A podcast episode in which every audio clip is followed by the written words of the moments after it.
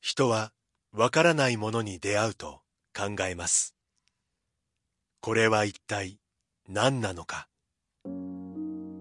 じっと観察して想像力を働かせる人もいれば、そばにいる誰かと対話を始める人もいる。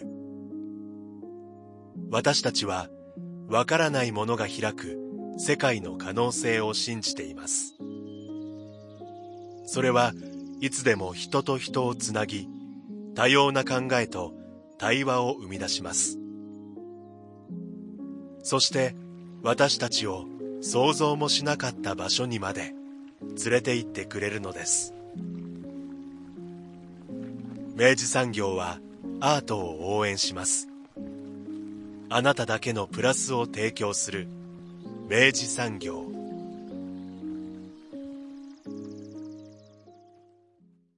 明治産業プレゼンツアワーカルチャーアワービュー。今週はつなぎ美術館で開催中の小田原のどかつなぎプロジェクト聖火展2023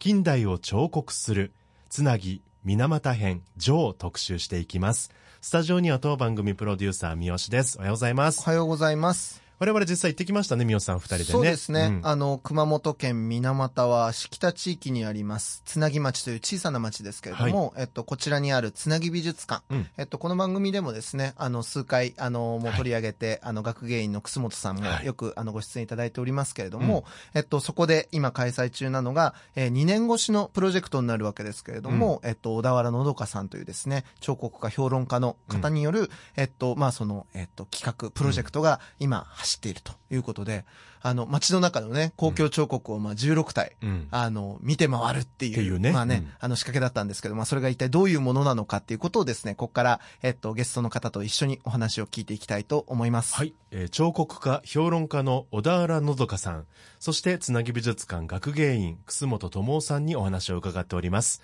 インタビューをお聞きください。さて、みおさん、はいえー今回はリモートをつないで、えーお話を伺っていきたいと思います。えーまずは、つなぎ美術館の楠本さん、よろしくお願いいたします。よろしくお願いします。えーそして、えー彫刻家、評論家の小田原のどかさんです。よろしくお願いいたします。よろしくお願いします。えー今回紹介させていただくのが、えー小田原のどかつなぎプロジェクト聖火展2023、えー近代を彫刻するつなぎ水俣編序というタイトルなんですけど、はい。まずは、あの、まあ、2回目の出演になりますが、楠本さんからやはりうんつなぎ美術館について、うんえー伺っていきたいなと思うんですが、えー起こりを改めて紹介していただいてもよろしいですか？えーまあ、あの、熊本県南部にあるつなぎ町なんですけども、あの、皆さんよくご存知の水俣病の被害地域でもあるんですね。で、えー、つなぎ町自体が1984年にですね、この水俣病からのお美術による地域再生を目指して緑と彫刻のある町づくりというのを始めました。うんで、えーその中核施設として、えー2001年に開館したのが、あの、つなぎ美術館になりますう。んうんえーなので、まあ、つあの、つなぎ美術館のミッション、えー一番大きな、こう、まあ、目標というか目的は、あの、郊外から水俣病からの地域再生ということになります。このあの、今、あの、ご紹介いただいた中に登場したこの緑と彫刻のある街づくりっていう、まあその施策だったっていうところからスタートだったってことなんですけど、これはどういうプロジェクトだったんですか？あの、町内にですね、えーまあ当時、えーつなぎ町だけじゃなくて、えー全国的にですね、町づくりで、えーまあ公共空間に彫刻を置いていくっていうのは行われてたんですけども、おまあつなぎ町の場合は、えー町内のこう、まあ、要所にですね、まあ、や町役場の中であるとか、あるいはあの橋の上、まあ、橋の上が今現在何箇所か置かれてますけどもね、えーまあ、あの、数年に一体ずつこう、設置を、公共空間に設置をしていく。うん。というあの方法を取りました。で、えー1984年に始まって、現在ですね、えー全部で16体の、うん彫刻が公共空間に設置されています。うん。まあ、その、だから、ある種、こう、街全体が美術館みたいな状態だった1984年から始まった、この、あの、プロジェクトの流れを受けて、まあ、あの、一つの、まあ、あの、なんか、それの、まあ、記念施設というか、あの、拠点施設として、まあ、美術館ができていったっていう、そういう流れだったっていうことですかね。はい、おっしゃる通りですね。なるほど、なるほど。で、あのー、まあ、この、あのー、つなぎ美術館ではいろんな形でその今、えっと、これまでも、えっと、その街の中のその公共彫刻っていうものの意味合いを探るような、あの、シンポジウムであったりとか取り組みもされてきたように記憶しているんですけど、あの、そこのあたりも少しちょっとお話聞ければと思うんですけど、いかがでしょうか？はい。あの、まあ、つなぎ町、もうここ、えっと、何年前かな？あの、もう6、7年ぐらい前から、あの、公共空間に、えー、彫刻を設置するっていうことは、あの、まあ、行っていないんですけども、うん、えー、2020年にですね、あの、えー、現代美術家の柳幸則さん、うん、そして美術史研究者で、まあ、あの、えー、静岡県立美術館の館長を務められている木下直之さんと一緒にですね、小田原のどかさんにも、えー、トークセッション、男と女と裸とアートという、まあ、あの公共空間における、うん画像の問題、まあ、彫刻の問題を考えるトークセッションにご登壇いただいたんですね。うん、まあ、そこで、それが2020年ですから、えー、その時に、まあ、町、町内のいろいろな方、もちろんあの、調整に携わってきた町の幹部も含めてですね、うん、まあ、あの、これまで自分たちがこう、町づくりの中心、アートによる町づくりの中心としてきた、えー、公共空間における、そう、こういう彫刻の問題っていうものをもう一回こう振り返って考えてみようということで、うん、えーこのゲスト3人の方のお話を伺いました。なるほど。あの、まあ、タイトルも含めて結構、うん、あの、ドキリとさせるような、あの、タイトルのシンポジウムだった、あの、だに想像するんですけど、まあ、かなりそこでいろんな、あの、多様な議論が行われたんじゃないかなと思うんですけど、楠本さんから見てその時の議論ってなんか、ど、どんな印象で、こうなんか、あの、得られたものとしてありましたか？あのー、やっぱり、えー、木下さんも柳さんも小田原さんもですね、うん、えー、その公共空間における 彫刻の問題っていうのにはこうもう取り積極的に取り組んでいらっしゃるんですけどもなんかそれぞれあの考え方が違うっていうんですかね、うん、それぞれあの、えー、の、まあ、アイデアというかこういう公共空間における、はいまあ、研究の視点ももちろん違いますけども、えー、そういう彫刻を、まあ、今後、例えばどういうふうに扱うべきかとか、えー、そういう考えが、まあ、あの、同じ、えー、彫刻を研究にされる方でも違うんだな、というふうに感じましたね。うん、なるほど。うんまさしくその、まあ、シンポジウムでの、まあ、ご登壇も、えっと、呼び水になったのか、あの、今年、まあ、そういう形で、えっと、その流れの中で、あの、今回、小田原のどかさんが、まあ、招聘されて2年間のプロジェクトになっていくっていうことですかね。まあ、そうですね。で、あの、まあ、その後ですね、今の男と女と裸とアートという、まあ、トロックセッションをご紹介しましたけども、うん、えっと、その後ですね、全くあの別の企画として、あの、これ2022年につなぎ美術館で、えー、まあ、その前の年に熊本市の現代美術館が展示を断念したあの、革命家の富山光一さんの展示プランを、えー、再現展示して、えー、ですね。で、まあ、あの、公共、まあ、公立美術館としての、まあ、社会的機能であるとか、あと、まあ、政治と美術であるとか、まあ、そういう問題を絡めてですね、まあ、社会や、まあ、今の社会であるとか、うんまあ、美術界、うん、あるいはその美術館関係者にこう問いかける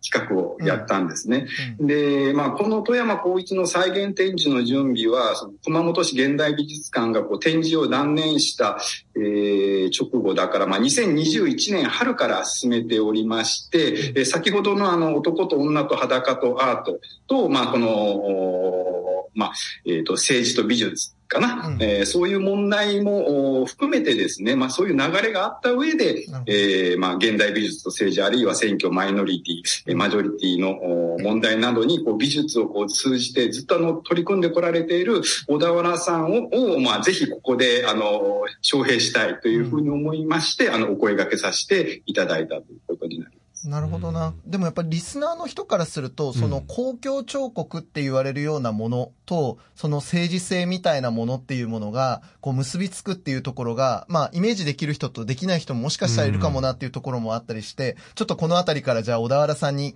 あの、改めて伺っていきたいなと思うんですけど、まあまずちょっと、あ、あの、小田原さんじゃあまずはちょっと改めてになりますけれども、自己紹介というか、あの、ご自身のこうちょっと活動の、あの、あの、内容とかも少しちょっとお聞かせいただくところから始められたらと思いますが、よろしくお願いします。はい、あの、よろしくお願いします。小田原と申します。まあ、私普段は東京拠点で活動してるんですけども、もともとは宮城県の仙台市で高校まで育ってまして、で、私の地元も、まあ、つなぎ町と同じようなというか、つなぎ町より少し早く彫刻のある町づくり事業っていうのを70年代から始めて、私は1985年生まれなんですね。で、そういう公共空間の彫刻を仙台の街中で見て育って、それですごく彫刻に関心を持って、高校生から、あの、県立の高校に通ってたんですけども、そこは美術科がある高校で、で、えっと、彫刻専攻っていうことで、高校の3年間、あの、彫刻を学んで、それから東京の美術大学に進学してっていうような形で、割となんかずっとこう、公共空間にある彫刻って本当に面白いし、不思議だし、でもあんまり誰も見ていないような気もするし、どうしてこういうものがずっとあるのかなっていうのを知りたいなと思って自分で作品を作ったり、文章を書いたり調べ物をしたりっていうことを続けてきたんですね。で、そういう中でつなぎ美術館からお声掛けをいただいて、で、あの、つなぎ町に行きましたら、あの、いくつも彫刻があるんですけども、えっと、宮城県にゆかりの深い佐藤忠良さんっていう彫刻家の作品があったりとか、あと仙台には全くないピカピカの金ピカの、あの、裸体像があったりとか、でもそういうのも実はつなぎ町に設置する前に、あの、宮城県の仙台市に視察に行かれて、仙台の町づくり、あの、彫刻のある町づくり事業も参考にしたっていうことも伺ったので、なんかすごくつながってるんだなと、私が見て、あの、まあ、ある意味原風景として、今でもまあずっと自分の起点というか始まりは仙台の街並みの中に、あの、彫刻がある風景っていうのが自分にとっての始まりだなって思ってるんですけど、それがつなぎ町っていう本当に仙台と熊本すごく離れてますけど、そこにもつながってるっていう、なんかそういうこう不思議なつながりを、あの、今回つなぎ美術館にお声掛けいただいて、プロジェクトを2カ年やらせていただくっていう中で感じてるんですけど、うん。なんかその私は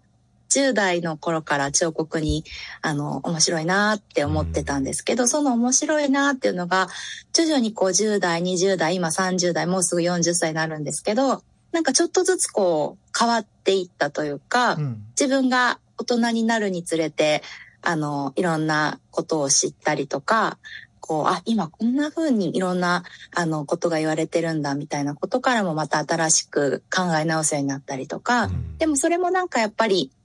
10代の頃から思ってたんですけど、うん。こう、彫刻、公共空間の彫刻って、そこに設置されると、あの、結構こう、永久設置っていう形で設置されたりとか、あの、こう、まあ、いわゆる展示期間がないわけですよね。うん。そうすると、だからこそ、あの、東京だと渋谷に八甲像ってあって、うん八甲前で待ち合わせをするとか、よくあるんですけど、なんかそういう、まあ、待ち合わせの場所にうんなるというか、そこで会いましょうっていう約束を、まあ、できるわけですよね。展示期間がないから。なんかそういう、こう、自分たちの社会の中で、ちょっと時間、長い時間、うん。その場にあるっていうことが約束されている存在でもあるうんっていうことは、時代時代によって、それが、なんでここに置かれてるんだろうなんで裸なんだろうとかっていう、うん。そういう、こう、疑問の対象にもうん。なったりすると。で、それは、あんまり私は、あの、ネガティブなことではなくて、うん。そうやって時代時代を映していく、なんか鏡みたいな、うん。そういうものとしても、公共空間の彫刻っていうのはあると思うんですね。で、それは、あの、有名な作家さんが、あの、作った作品っていうこともそうですけども、ちょっと時代を遡れば、ん戦争中にいろいろなモニュメントが作られたりしたと。で、うんそういうものがどういうふうに戦争中は見られていたのかなとか、活用されていたのかな。戦争にな、戦争が終わったらそういうものが一気になくなってしまって、みたいなことがあったり、そういう意味でもすごく時代を映すものなんですよね。そういう形で、あの、なんて言うんですかね、社会の中に公共空間の彫刻があるっていうのは、その時代時代の私たちっていうものを、こう、定点観測するというか、なんかそういう、あの、面白さがあるなと思っていて、で、うん。そういう話をつなぎ美術館の男と女と裸とアートのトークにお招きいただいた時は自分の関心からあの、そういう話をしました。なるほど。うんいや、あの、小田原さんのまずあの、ご出身地を聞いて僕ドキリとしまして、宮城って、あの、だから本当にあれですよね、この彫刻のある街づくり政策が全国的に、あの、すごい勢いづく、一番原初になった、あの、街ですよね。あの、宮城って言ったら。そ、そうなんです、実は。はい。あの、いろんな方法があるんですよね。その街の中に彫刻を置くっていう時にも、あの、いろいろなやり方がありまして、うん私の出身地の場合は、仙台方式って呼ばれたりしていて、うん。オーダーメイドでうん。1年に1体ずつ彫刻家の方にその街の景観を見てもらって、うん。で、置いていくっていう、そういう方式をとっていたところだったんですね。うん。で、それはなんか仙台方式って、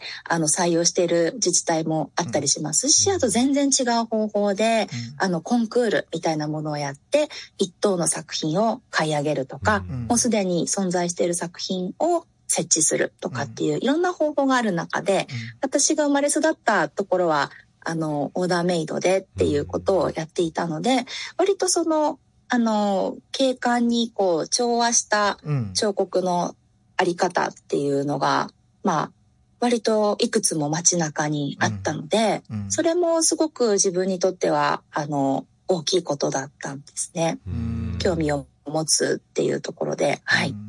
うん実際70年代からあの80年代にかけて、その本当に、まあその仙台を含めて、まああの、あ、宮城か、宮城も含めて、だからもうとにかくいろんな全国各地でその彫刻のある街づくりっていう施策のもと、あの、たくさんの彫刻が置かれて、で、実は福岡も例外ではなく、あの、めちゃくちゃたくさん、あの、その時代に、あの、民間と、あの、えっと、公立、うん。まあ、公が自治体が、うん。あの、すごい量のやっぱり公共彫刻をやっぱり設置していて、で、今はもうそれ、その、なぜそれがそこにあるのかとかっていう文脈はもう全く、うん。なんか、剥ぎ取られた状態のまま、ただそれがあり、で、なんならそれはいいものとしてされているものもあれば、なんでこれが、な、な、なんでこれがすらも問いが立ってないな、うん。なんていうか、ただあるっていう感じになっちゃってたりもしていて、でもなんかそ、その辺を考える意味でも、今回ちょっとなので、改めてこういうふうに公共彫刻って何なんだっけっていうことを考えさせていただけるうん。機会をいただけたのはとっても嬉しいなと思ってるんです。でも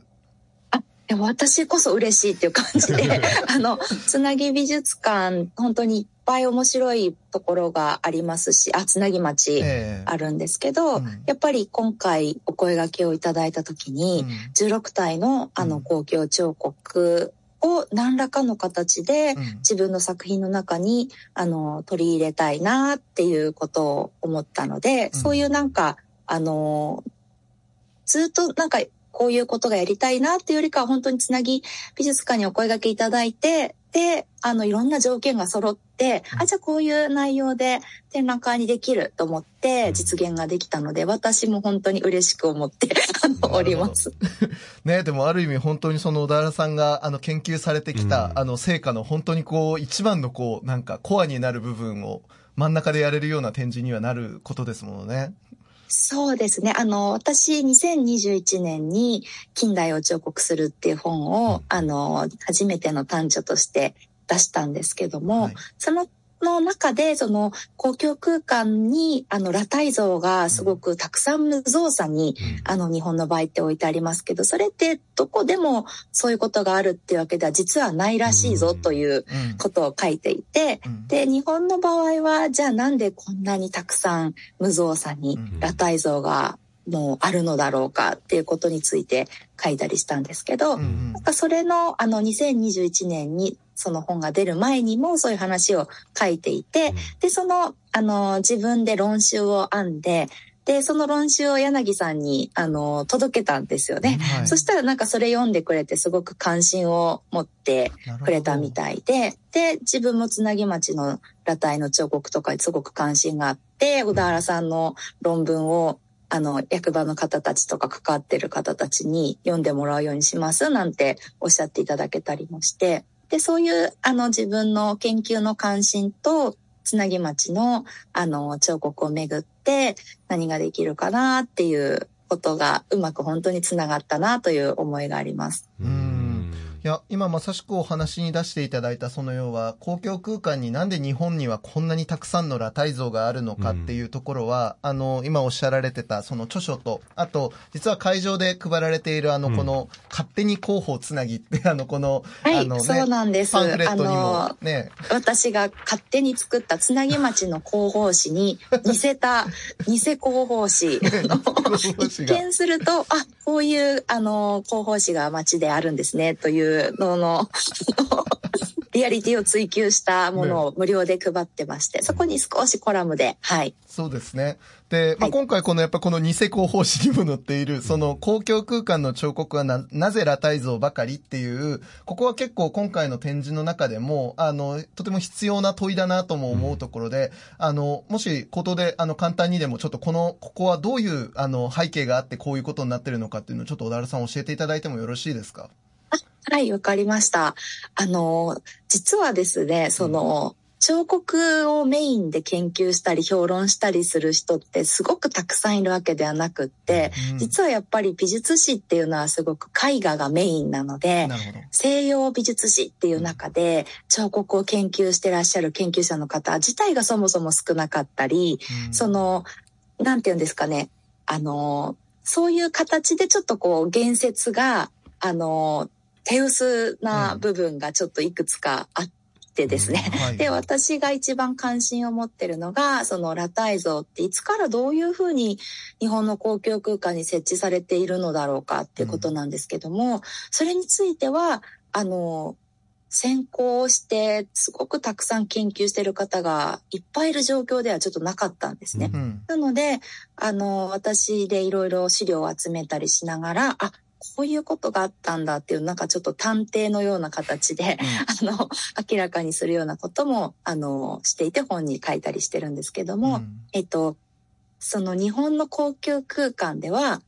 ずっとその裸体像が設置されていたわけではなくて、やっぱり戦争が終わってからなんですね。うん、戦争中に裸体の彫刻が無造作に公共空間に置かれるっていうことは、うんほとんどなかったと言っていいと思います。やっぱり限られた美術展覧会の中とかで、作家が作った裸体の彫刻を鑑賞するってことはありましたけど、それが公共空間にバンと出ていって、うん、で、あの、今のような形で見られるっていうのはもう戦争が終わった後、1945年以降の話なんですね。うんうん、で、いろいろ調べていくと、あの、その、こう、公共空間のあの、特に平和っていう名前で、裸体像が設置される第1号にあたる、うん、そういう作例を見つけることができまして、うん、で、それがどこにあるのかっていうと、今も存在するんですが、東京の三宅坂っていうところ、うん、あの、皇居のお堀の手前のところで、うん、国会議事堂とか、うん、あと最高裁判所とかがあるところなんですけど、うん、そこに今もある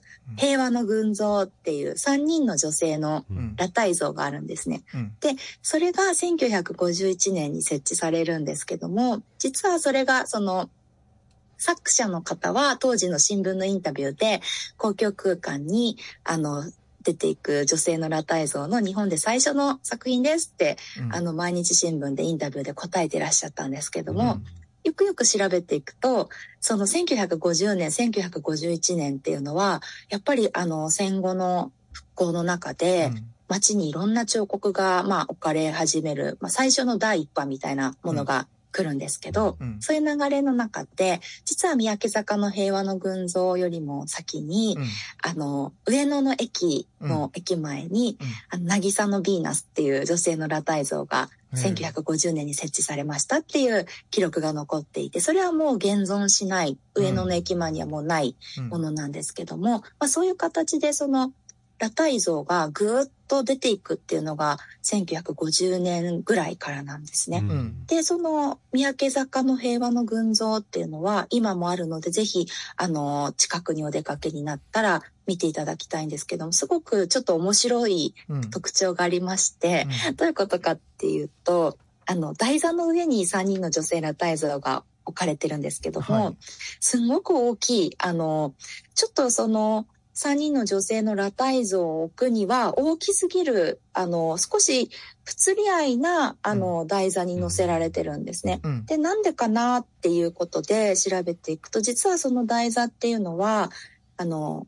平和の群像という裸体像が載る前は全然違う全く別の作者も別の、うん。あの彫刻を載せていたっていうことが分かっていて、うん。でどういう彫刻がその台座の上にあったのかっていうと、うん。あの長崎に、うん。えーっと平和記念像がありますけれども、平和記念像の作者の北村聖坊さんが作られた寺内正武元帥像といううん。騎馬像が載ってたんですね。うん。で、それが1923年くらいから載っていて、うん。で、戦争中、あの、もう戦争の末期になると、物資が不足して金属教室っていうのがうん。始まりますので、あの、各家庭からフライパンを集めたりとか、うん。金属類で、またやっぱり、あの、特にブロンズ像は、あの、いつぶしてしまえばまた全然形も変えて違うものに再利用できますので、そういう形で、あの、まあ、戦争中にたくさん作られた銅像っていうのが金属教室でなくなっていくんですね。で、それで寺内正武元帥像も台座から下ろされて、戦争のための資源に姿を変えたということがあって、うん。で、あの、台座が空のままで残されてたんですね。うん。で、その空の台座に、あの、あ、これだと思ったのが、うん。あの、今も電通という会社ありますけども、あの、当時の社長さんがそこに、あの、新しい彫刻を置いて、広告人検証費っていう名前で電通の記念碑として建てて、で、千代田区に寄贈しようという、うん。あの、ことを考えて、それで1950年にこういう作品を作りますっていうことを大々的に、まあ、プレスリリースというか出して、うん。で、1951年に除幕式が行われて、で、平和の群像っていう、あの、裸体像が、あの、華々しくというか、あの、降り立つわけですけども、うん。その時の資料を調べていくと、作者の菊池和夫さんっていう、うん。あの、作者の方で、うん。えっと、東京芸大の先生もなさったりする彫刻家なんですけども、うん。やっぱりあの、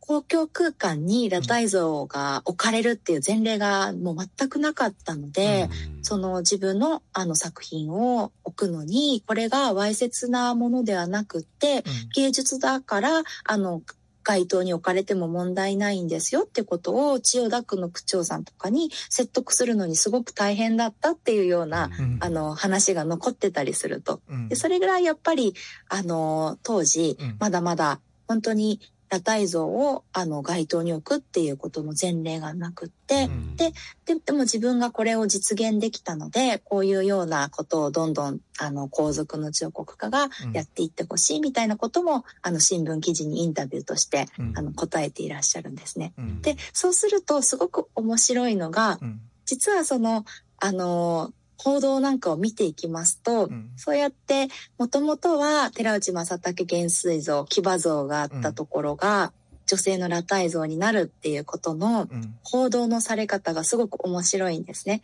うん。それが、あの、ある新聞では、軍国主義から文化日本への脱皮うん。だとかって書かれたりとか、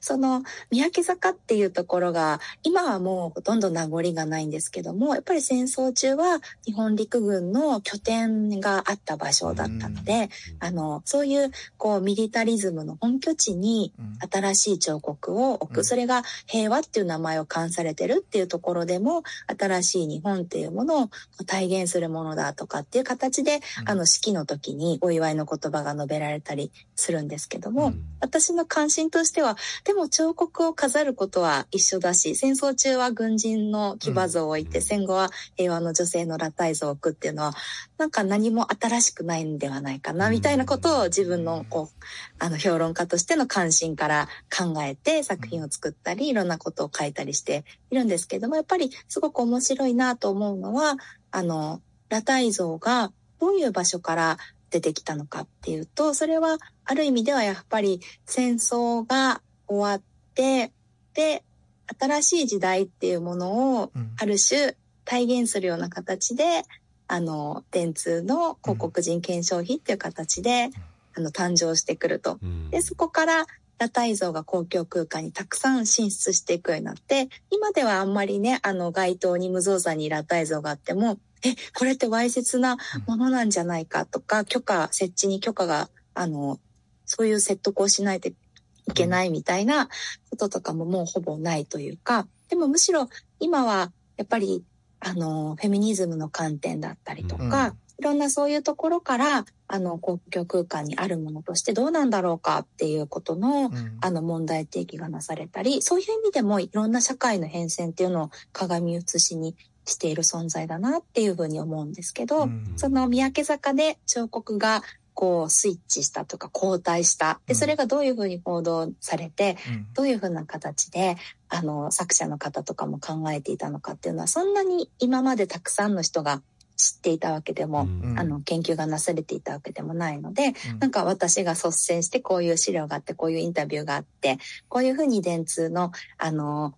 100年史とかでは言われていてとかっていう資料をもとにあの皆さんにお伝えしてでそれを本にしたり作品のあのテーマにしたりしてるっていう形ですね。いやもうこの話は本当に面白くてですね、うん。あの僕もあのこれまず本で読んでであのあのつなぎ町まで行く福岡からのですねうん。車の3時間の間に、僕あのあの佐藤さんにその朗読してですね、うん。うんうんあのその本の中のそこの部分をですねこんな背景があるんだぜうん。とかって言って言うぐらい面白かったんです。というのがやっぱりそのあのまあだからあの彫刻、まあもっと言えばその平和を祈る、あの、ラフ像っていう、まあ良きものとされてきたものの背景に、まあまずその騎馬像からのスイッチがあったっていうこともだし、で、あの、やっぱその場所の歴史として、その場所のコンテクストを引き受けて、うん。えっとその陸軍の、まあその拠点でもあったっていうところの意味合いを変えるっていうことだったりとか、それをもっと理念を、まあ一番効果的に飛距離を飛ばす形で、まあ、パブリックリレーション、PR 的な、もっと言えば、プロパガンダ的なぐらいの、あの、まあ、意思を持って、あの、なんだろうな、設計された、あの、ものであると。で、それを、あの、乗せ込むオブジェクトとしてその彫刻があったっていうことは、結構僕は本当驚いてですね、これはすごいことやぞって思いました。小原さん。ありがとうございます。本当にいろんな思惑が交差して、で、あの、電通の吉田社長的には、その新しい日本、文化日本、敗戦から立ち上がるっていう、そういうことを彫刻をこう活用して、あの、宣伝広告とタイアップの彫刻として、高校の事例だとかっていうことが、うん。電通の100年、あの、記念誌に書いてあったりするので、もう本当に見越してどういう報道もなされるのかとかっていうのを分かった上で、いろんな、あの、実は空の台座って三宅坂だけではなくって、東京にも、あと他の地域にも、あの、残されていたので、そういう中で一番報道的な価値が高まる場所を狙って、三宅坂っていうそういうこう本当にあの参謀本部があったところを活用したんだろうなと思うんですけど、それとともにやっぱり彫刻家たちのうん。あの気持ちっていうのもあったと思うんですね。戦争中はやっぱり作る自分が作りたいものを作れるわけでは全くなくて、特にあの彫刻を作るっていうしかもブロンズ製の彫像になるっていうのはすごくお金もかかることなので、やっぱりその時代の要請に応えて作るしかなかったっていうこともあるんだろうなと思うんですね。そういう中でじゃあもう芸術っていうものを追求してあの作品が作れる時代になったんだっていう時に、あの三宅坂の平和の群像は3人の女性裸体像なんですけども、ギリシャ神話の賛美神っていうものをこううん。テーマにしていて、で、あの、菊池和夫さんっていう、えっと、彫刻家は、もともと東京大学で、あの、美術史を学んでいてっていう人でもあるので、うん。そういうこう自分の培った知識とか、あとフランスに留学なさってとかっていうこととかも含めて、やっぱり自分が、あの、彫刻家として世の中にどういう作品を出していけるのかっていうのを考えたときに、電通のまあ、オファーもあって、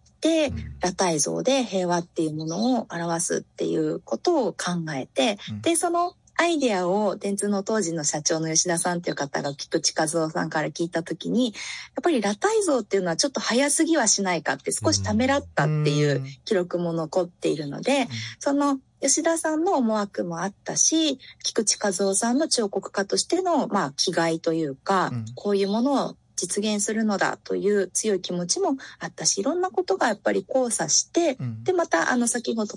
どお話ししたように、渚のヴィーナスという、うん。あの、本郷真という彫刻家がいるんですけども、本郷さんの作品もほとんど同時期に出てくるって、うん。やっぱり当時そういうこう、あのー作るものがすごく制限されていたっていう状況から、じゃあ一気にじゃあ芸術ってものが、うん。あのー問えるっていう風になった時に、うん。やっぱり美術の、こう、まあ、西洋美術の、うん。あの、中ではヌードっていうものがすごくまあ重要視されているっていうところからも、うん。じゃあ裸体をうん。公共空間に、あの、出していくっていうふうに考えるのはやっぱり菊池和夫さんだけではなくって他のあの同時代の彫刻家たちにもあの共有した問題意識として多分あったのかなというふうにね伺われますね。うんあの本当にその当時の彫刻家のたちのその機運というか、うんシーンとかムードみたいなもののところにあの菊池さんご自身がその大胆な意欲を発揮して、まあこういうことをやっていけよっていうことをメッセージしたっていうところから、うん。まあそういうものがどんどん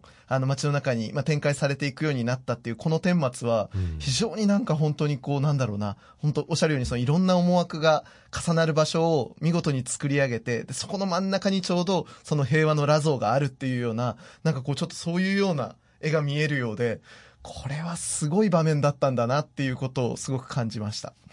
ありがとうございます。でもやっぱり一番面白いのは、うんそういうこう起点にあることが全く忘れられて、ね。うん誰も知らない、もう、あの、辿る人もいないままこれだけ裸体像が、うん。あの、普及して、うん。いろんな場所に、あの、見られるようになったけど、その始まりにあるような出来事っていうのが、うん。みんながみんな知ってるわけではない。彫刻家たちももう全然知らないっていう状況がずっと続いていたっていうこともすごく面白いなと思いますね。うんいや、実際あの、まあ、今回その、まあ、そういう背景も踏まえて、あの、なんて言うんでしょう、つなぎ町に実際にその16体の、えっと、彫刻を見に行ったわけですけど、でやっぱ見たときに、こんなに裸像が多かったかってやっぱまず思ったんですよね。あの、もともとあの見てはいたんですけど、改めてこうやって見に行ったときに、あ、そうか、これも半分下半身裸みたいに見えるなとか、あ、これもお洋服着てないのかとかっていうことだったりとか。で、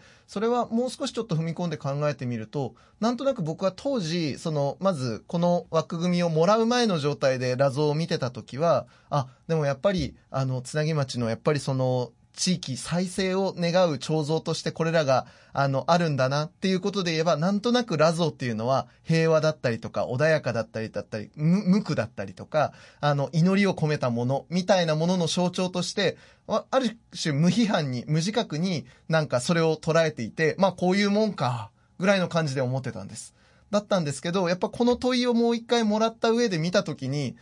なんで裸像じゃなきゃいけなかったんだろうな、みたいな、あの、問いがちゃんと立った。で、それが別にいいとか悪いとかっていうことじゃなくて、問いが立った状態で見るっていうことが、すごくなんか意味があることだなってすごく感じたんですね。あの、この辺は小田原さん、こう、どういうふうに、この展覧会を準備されたかも含めてちょっとお聞きしたいなと思うんですけど。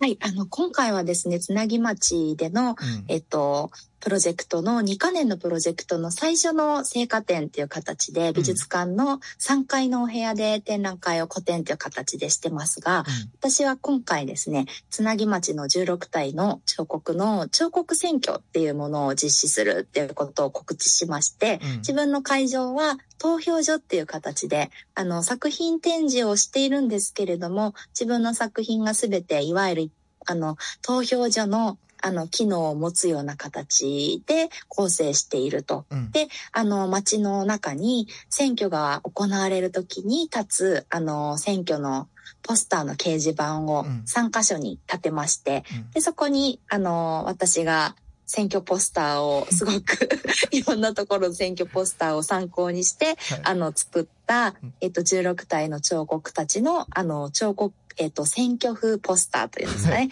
それを、あの、掲示をして、うん。で、それをまあ見ていただいたりしながら、うん。あの、投票をしていただくと。で、その投票っていうのは、あの、住んでる場所とか、年齢とか、国籍とかに関わらず、あの、どなたでも投票ができる。まあ、で、あと何回でも投票できるという、あの、形でやってるので、うん。で、しかも、あの、彫刻選挙なんですけども、ん。別に代表者を選んだりとか、うんな、なんかその一番人気があるものを選ぶってことは私は実は言っていないので、うん。投票する時の、あの、判断基準は多分人それぞれかなと思うんですよね。うん。なんか、あの、気になるからとか、なんかど、どうしてもちょっと好きじゃないけどとか、うん。いろんな、あの、判断基準があって、うん。16体の中から一つを選ぶっていう、あの、ことを会場で皆さんしてくださっているかなと思うんですけども、うん。やっぱり投票ってすごく面白いと思うんですよね。うん。本当民主主義の一番まあ、な大事なところというか原型というか、うん。なんですけど、やっぱり選ぶってすごく難しいことだと思うので、自分は何を基準に選んでるんだろうとか、あ、これいいなと思ったっていう時も、あ、なんでいいと思ったんだろうとか、そういうことを、やっぱり、あの、深く考えていくことって実はそんなにないかもしれないというか、あの、疲れることでもね、ありますし、そういう時になんか彫刻っていうことを一個、あの、まあ、かませるとというか、うん。そういうものにしてみると、すごくこう、まあ、あるしがらみがなく、うん。あの、いろんなことが考えることができたりするのかなっていうことも、あの、あって、うん。で、またあの、つなぎ町の彫刻はまだ作者がご存命だったりもするので、うんやっぱりあの、作ってくださった作家の方たちにやっぱりすごく敬意があるので、うん。あんまりなんかそこをこう茶化したりとか、あともう全部もうなくしちゃっていいじゃないみたいなことはやっぱり私自身は言えないし、そんな思ってないので、うん今あるものを活用するっていうことにどれぐらいのあの可能性とかがあるんだろうかっていうのを一回試してみて、うんで、あのやってみようという、うん ことだったんですよね。うん。だからまあ、町民の人たち、まあ、そしてまあ、この彫刻を見る人たちに、もうちょっとその要は主体性を持って、その彫刻にこう、ぶつかりに行く、あの、装置として、まあ、今回その選挙っていう形を取られたっていうことなんですかね。そうですね。でもなんかそれもすごく難しくて、えなんか外から来たアーティストがうん。上から目線で、民主主義と彫刻がとかって言って、で、私も結構難しい話も好きですし、はいなんか、あの、こう、気をつけないと、本当に、こう、そういう風になっちゃうなっていう反省があるんですけど、うんなんか、でもやっぱり、あの、楽しんで参加をしてもらう、住民参画っていうことを考えたときに、うんやっぱりじゃあ参画っていうことが、どういう形で、ああの、あり得るかなっていうのを思ったときに、やっぱり、あの、もちろん主体性を持って能動的にっていうこともそうなんですけど、なんか、楽しんでもらうっていうのが大事だなと思ったんですね。なんか、こう、作家が考えたプランのパーツとして住民の方たちが、こうなんか酷使されるみたいな、はいはいはいはいそういうこととは全く違って、うんなんかその、本当に協力していただいて初めて成り立つっていうことうん。が、あの、できるといいなと思ったので、うん。そういう意味で言うと本当に私は今回偽広報誌を作って、そこでちょっとコラムを書いたりとか、はい。なんかそういうの本当好きなんですよ。そういうことを自分の作品の中でタブロイド版を作って、うん。なんか速報みたいな感じでこんな資料が出てきてとかそういうの大好きなんですけど、ええ。でもやっぱりみんながみんなそういうこう細かな資料を読むのが好きでもなかったり、小さいお子さんだったらそれこそうん。何書いてあるのっていう感じだったりもすると思いますし、そういうものが、あの、私の資料とか書いたものがなくても全く問題なく、あの、楽しんでもらって成立する。でも、あの、そういうのを読むの好きな方だったり、これってなんでじゃあ選挙してるのってなった時に、うん。あの、オチが、オチがというか、うん。背景まで知れるとより一層楽しいっていう方がいた時に、うん。あ、じゃあこれ読んでくださいみたいな、どうぞどうぞみたいな、あの、ことも用意しておくと、あの、どどういう形でも、体験としても意味としても、あの、楽しめるようになってるといいなっていうのが自分の一貫した、まあ、あの、うん。スタイルでもあるので、そういう形で今回選挙っていうのをやってみたら、本当にあの、様々な年齢の方が参加をしてくださって、で、すごくやっぱり、あの、どういう観点で選ぶのかっていうのは本当人それぞれなので、うん面白いんですよね。会場にちょっと行ってお話聞いたりとか、アンケート少し見せていただいたりしても、本当に様々なので、そういうのも含めて、あの、開票を11月の最終日に開票して、で、その内容をまた公開して、で、うん。来年のプロジェクトにもつなげていくっていう感じになりますので、ぜひ、はい、つなぎ美術館に来ていただいて、彫刻選挙参加していただけたら嬉しいなと思います。うん。僕ね、まあ全く関係ない感想になっちゃうんですけど、ええ。あの、3階のその展示室のですね、うん。あの、立ち会い人がいいるじゃないですか。あの、あの、黒いボードでね。黒いボードのね。うんあれになんか、なんか異常に圧力を感じてしまって、うん。なんかあれを前にして投票するっていう僕を想像して、うん。あ、選ばなきゃ、でもどうやって選ぼうみたいな、勝手に焦ってたんですよ。なんか、それもなんかちょっと自分の中の、なんか投票するっていうことに対しての、なんか、焦りじゃないけど、な、何を基準に選べばいいんだっていつも悩んでる、うん。なんかその感情がまた湧き上がってきて、勝手にドキドキしてたっていうのを今なるほどそうですか。ええそういう 面白いご感想です。ありがとうございます。そうなんです。あの、今回、選挙はう、ん選挙立ち会い人、あと、まあ、選挙管理はい。をする方たちっていうのが投票所には必ずいらっしゃるので、うんあの、そういう、あの、存在をちょっとこう、可視化するような形で、うん壁掛けの作品をちょっと用意していて、うんで、あの、今回その展覧会の会場で改めて、あ、選挙の会場って立ち会い人の人とか管理人の人とかいるなとかって思っていただくと、また、あの、本当の選挙の時とかもうん、こう、また会場を見る目が変わるのかなとかって思って、それもちょっと楽しいところですね、自分的に。はい。小田さんさっきおっしゃってた、えっと、これがまあ、えっと、投票結果がまあ、えっと、まあ、発表された後、うん2月に、えっと、記録冊子で報告をなさられて、で、来年度のまあ、展示につながっていくっていうことだと思うんですけど、これ、まあ、結構町民も巻き込んだ風呂敷を広げちゃいましたけど、これ、どんな感じで来年作品になっていく、また次の展覧会になっていくのかって、今結構、現時点で構想とかなんかこう、ビジョンって終わりだったりするんですか？まだそんなに固まってないんですけど、はいなんかこう、ちょっとこういうのあったら楽しいかなとか、こう、ポコポコポコとちょっとあって、うん。それをまた、あの、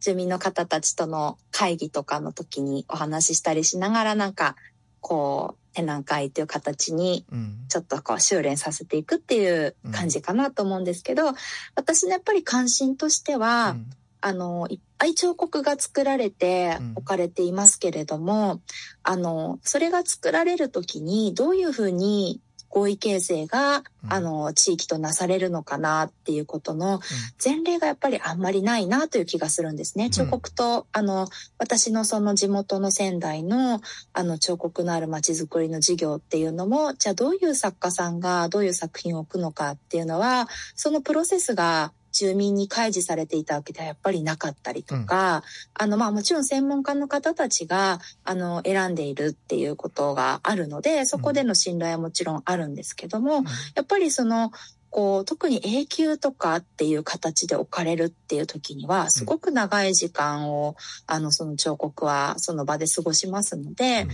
それだけにもっといろんな、あの、置かれ方の事例があってもいいのかなとか、うん。置かれたものをもう一回考え直すっていう時にもいろんな方法があっていいのかなとか、やっぱり今本当に人知れず作者の方も知らないような状況の中で撤去が進んでしまったり、いろんなやっぱり都市の新陳代謝の中ではい。ずっとあると思っておいたのに、うん。もう勝手に設置者の人たちが、うん。あの、どこかに移動させてしまったり見えなくしてしまったりってことももうどんどん起こってきてしまっているので、そういうことは本当に作家にとっても作品にとっても地域の人たちにとっても不幸なことだなと思ったりもしますので、じゃあ作、なんか彫刻をこう置くっていうのはどういうプロセスが必要なんだろうかっていうことも今回のその投票を選ぶっていうことを踏まえた上で、なんかちょっと示せるといいのかなと。それが、あの、来年のプロジェクトのうん少し柱になるのかなという気がしています。うん